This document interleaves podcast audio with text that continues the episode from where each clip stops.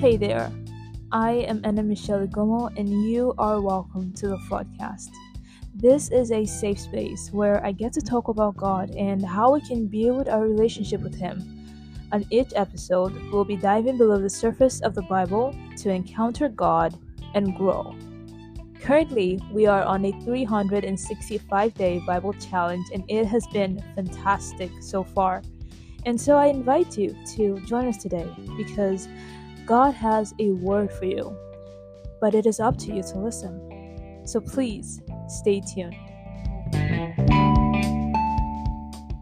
Hey guys, welcome back to another episode of the Floodcast. Today is day 118 of the Bible in Your Challenge, and you are welcome back once again on this amazing journey. So today we'll be continuing taking readings from the books of First Samuel as well as Psalms. So in First Samuel, we're looking at two chapters today, chapter 27 as well as 28. In chapter 27, we are focusing on David, who decides to run away to Philistine, which is the land of the Philistines, after he um, just figured out that while he's running from pillar to post in Israel, Saul is still going to find him by one means or the other because Saul is king and the king would have different, should I say, spies around in all the parts of the country. So he just realized that it would just be an endless, um, endless hide and seek. And at the end of the day, Saul would have a greater chance of finding him. So David decides to run with his men to Philistine, which is the land of the Philistines. And just to note that the Philistines are the current enemy, major enemy of the Israelites. They are like the nation that is in constant battle with the Israelites currently. And so while David is there, we see this.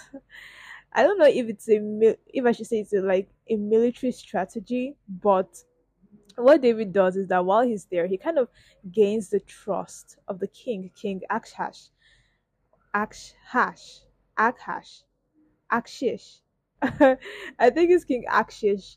So I hope I pronounce it well, anyways. So he gains the trust of the king of Philistine. How? So while David is there with his men, he goes on this raids, on this um routine raids, and he goes to the nations around him. That is like the um people of Amalek, the Amalekites, and like raids there and kills everyone, plunders their city the Bible makes sure to note that he kills everyone to make sure that there is nobody that comes back to give report to the king that David and his men are plundering their city. And then when the king asks, okay, so where are you and your men going? Where do you guys go during this period of time? He tells him that he's going to raid another part. He's going to raid the southern part of Judah, meaning that he tells the king he's going to raid the Israelites. And so when the king hears this, he's kind of uh pleased. Okay, so like because this kind of means that since David is raiding his own people, he's like raiding the Israelites. It means that David has kind of cut ties with the Israelites and he's now on his side because he knew that David was fleeing from King Saul and from the Israelites. So this just um made the king trust David more. You know, even at towards the end of the chapter, the king says that David and his men are going to follow him to battle. So there is this huge battle. The Philistines are preparing to fight against the Israelites, and the king tells David that he and his men are going to follow him to the battle to fight on his side, and he's going to appoint David as a bodyguard. Unknown to him that all of this while, David and his men have been killing and plundering the cities of his own people so I, I don't know. I, I i literally have no spoiler because i don't know what comes next. But to me i feel like this is a smart strategy of david to overcome the enemies. But anyways that's where the story stops. And then we move on to chapter 28 king saul.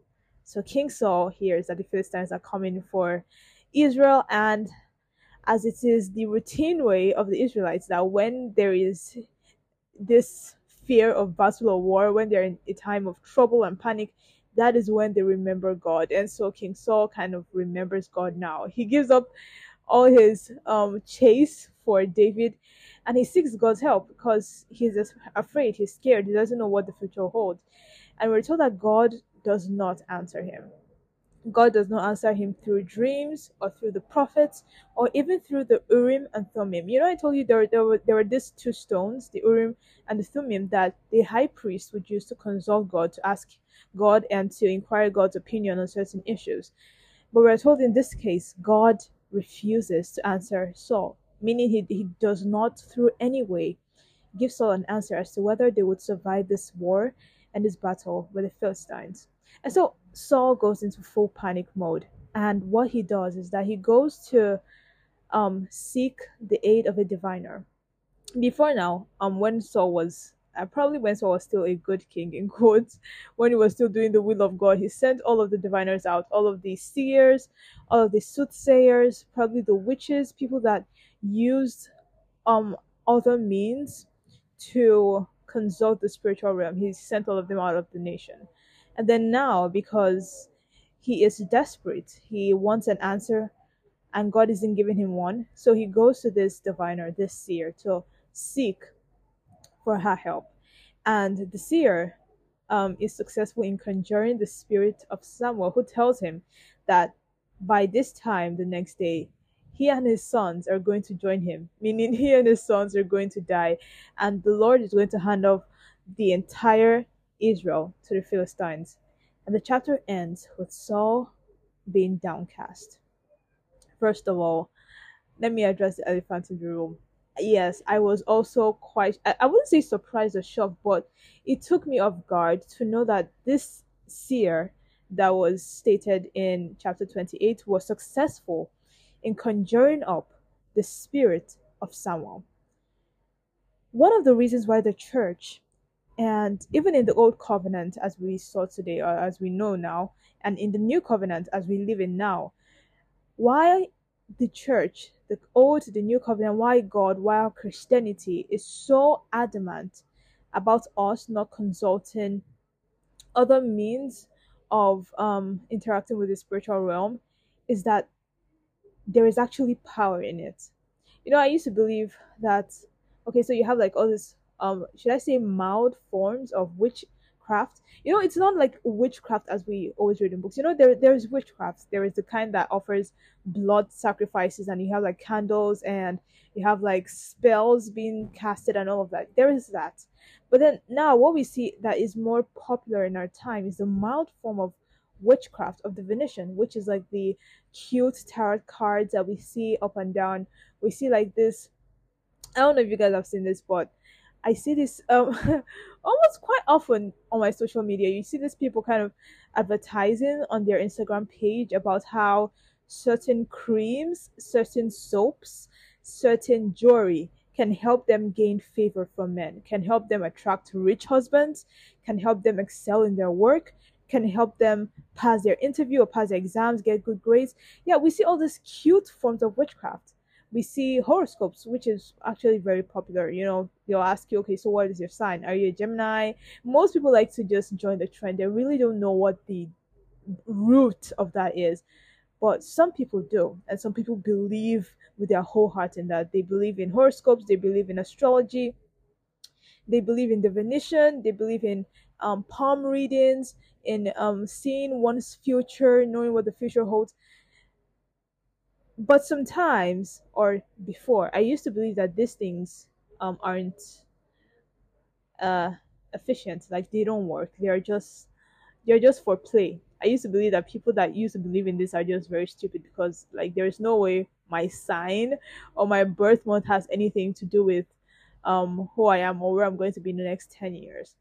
But the thing is that in today's readings we see this diviner who is obviously not a follower of God, who does not follow God or um, obey the commandments, but she is successful in conjuring up the spirit of a great prophet as Samuel. And what this tells us is that there is power. There are two ways the devil can deceive us into this form of modern day idolatry. Number one is that the devil might con- convince us to believe that there's no power in these things that it's just harmless it's just um cute it's just a way of interacting with others you know using sages to um purify your space is just a way of um purifying your space in a harmless way. you know, I'm using tarot cards to read your future, just a harmless way, it's just a game.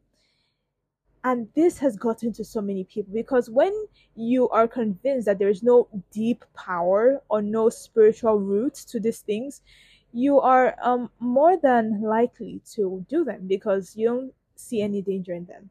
And the second way that the devil might um, trick us into this is that he lets us realize that there is actually power in these things. Like we know that there is deep power in these things.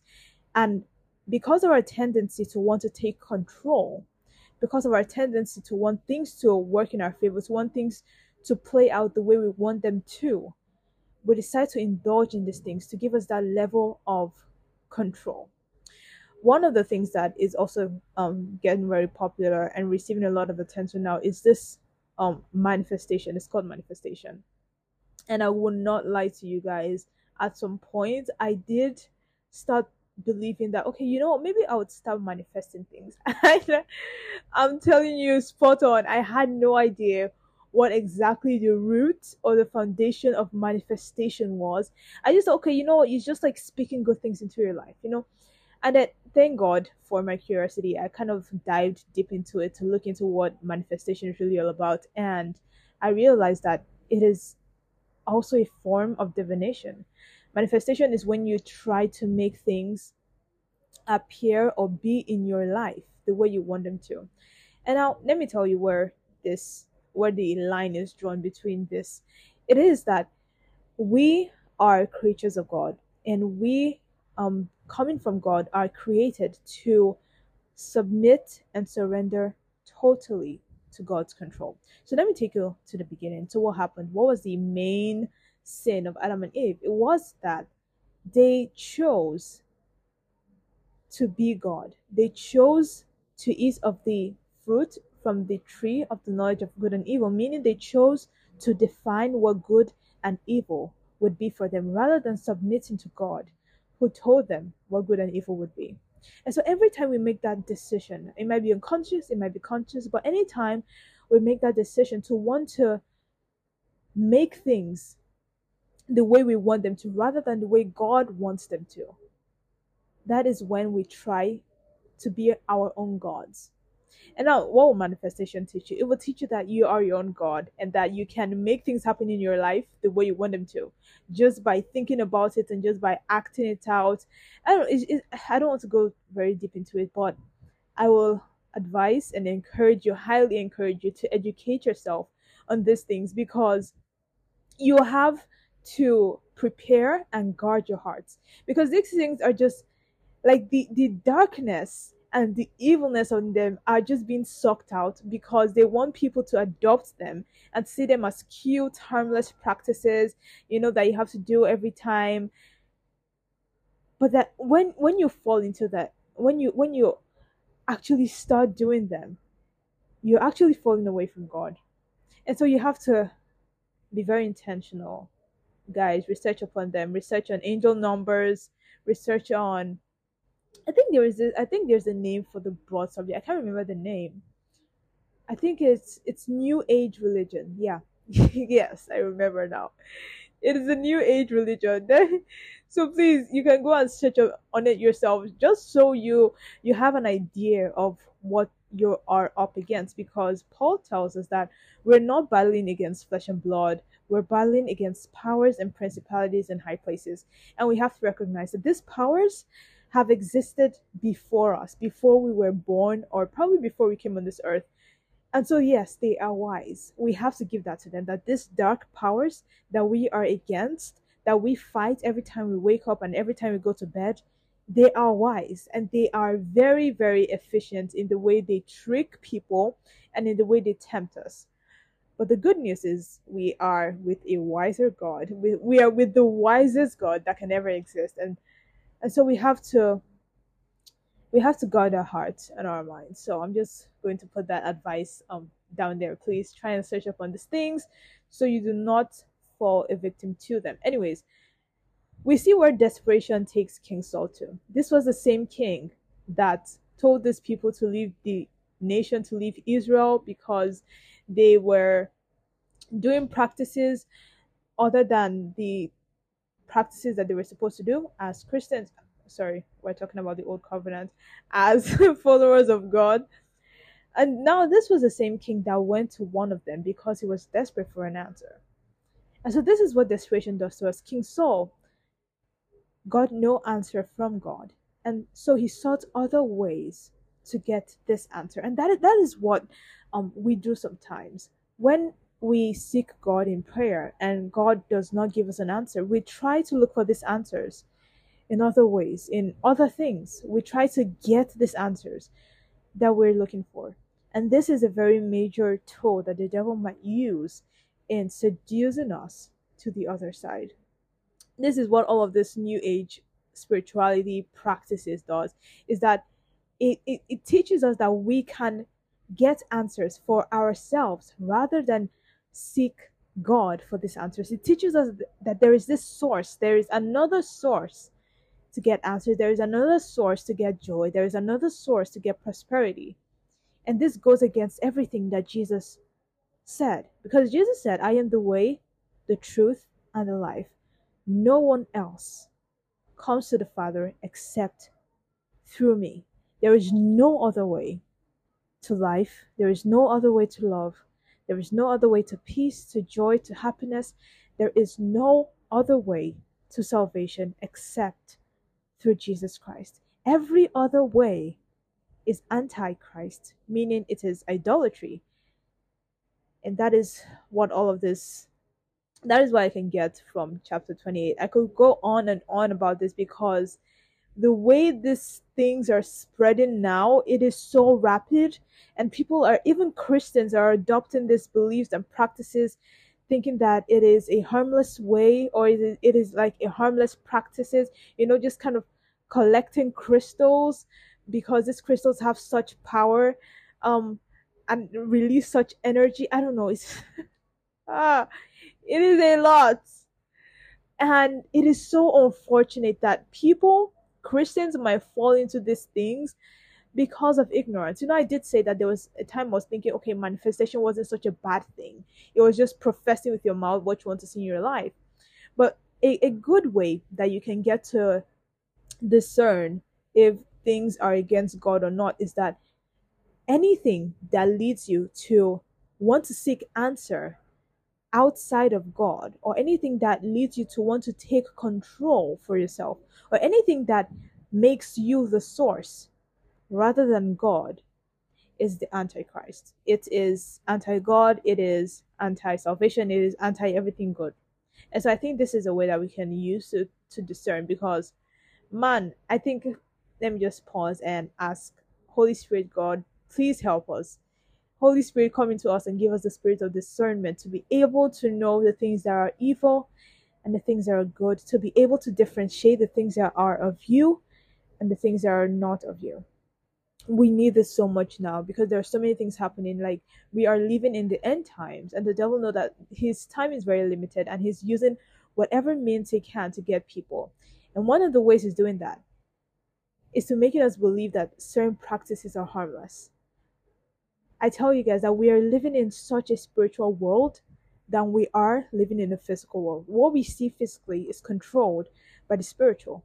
And so we have to be very careful of the kind of practices, of the kind of things we do and say and believe.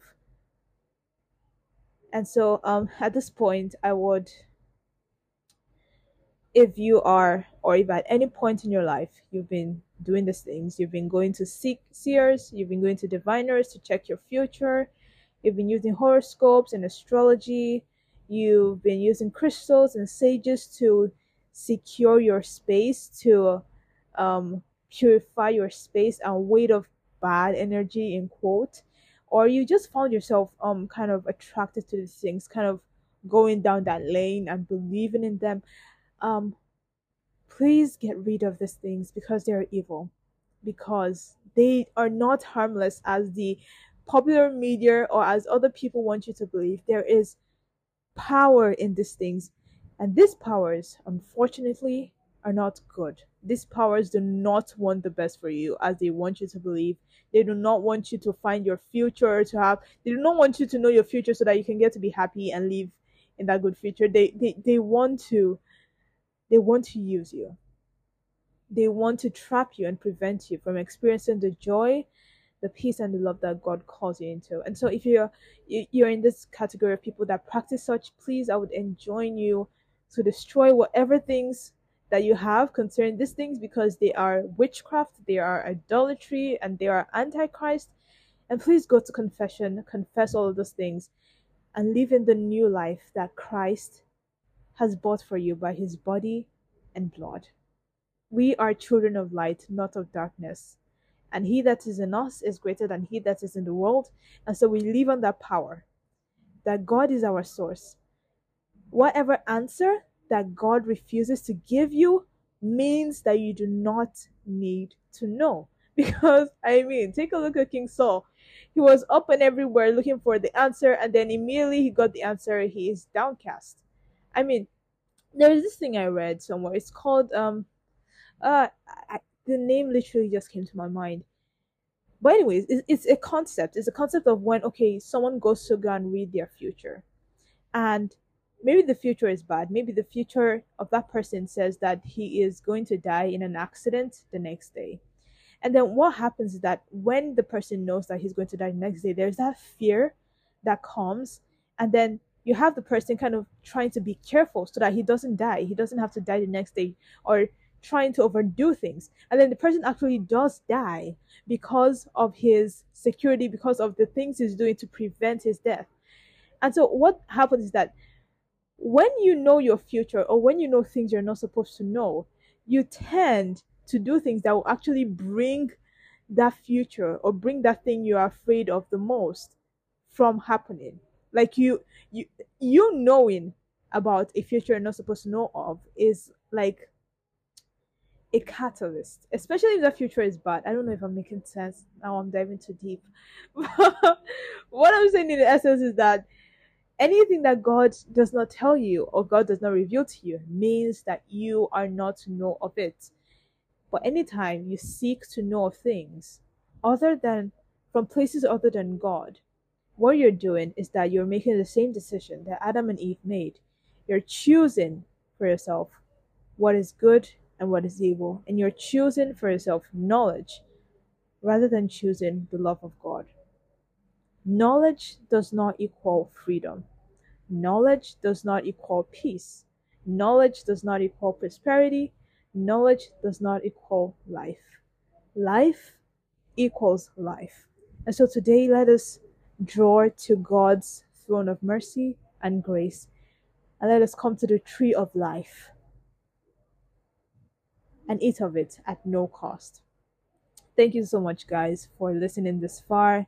And we ask that God helps us, especially during these times, that we do not unconsciously or even consciously or out of ignorance fall into the traps of the devil and his agents. As we move forward, God, please strengthen us and help us to be able to discern between good and evil by your own standards.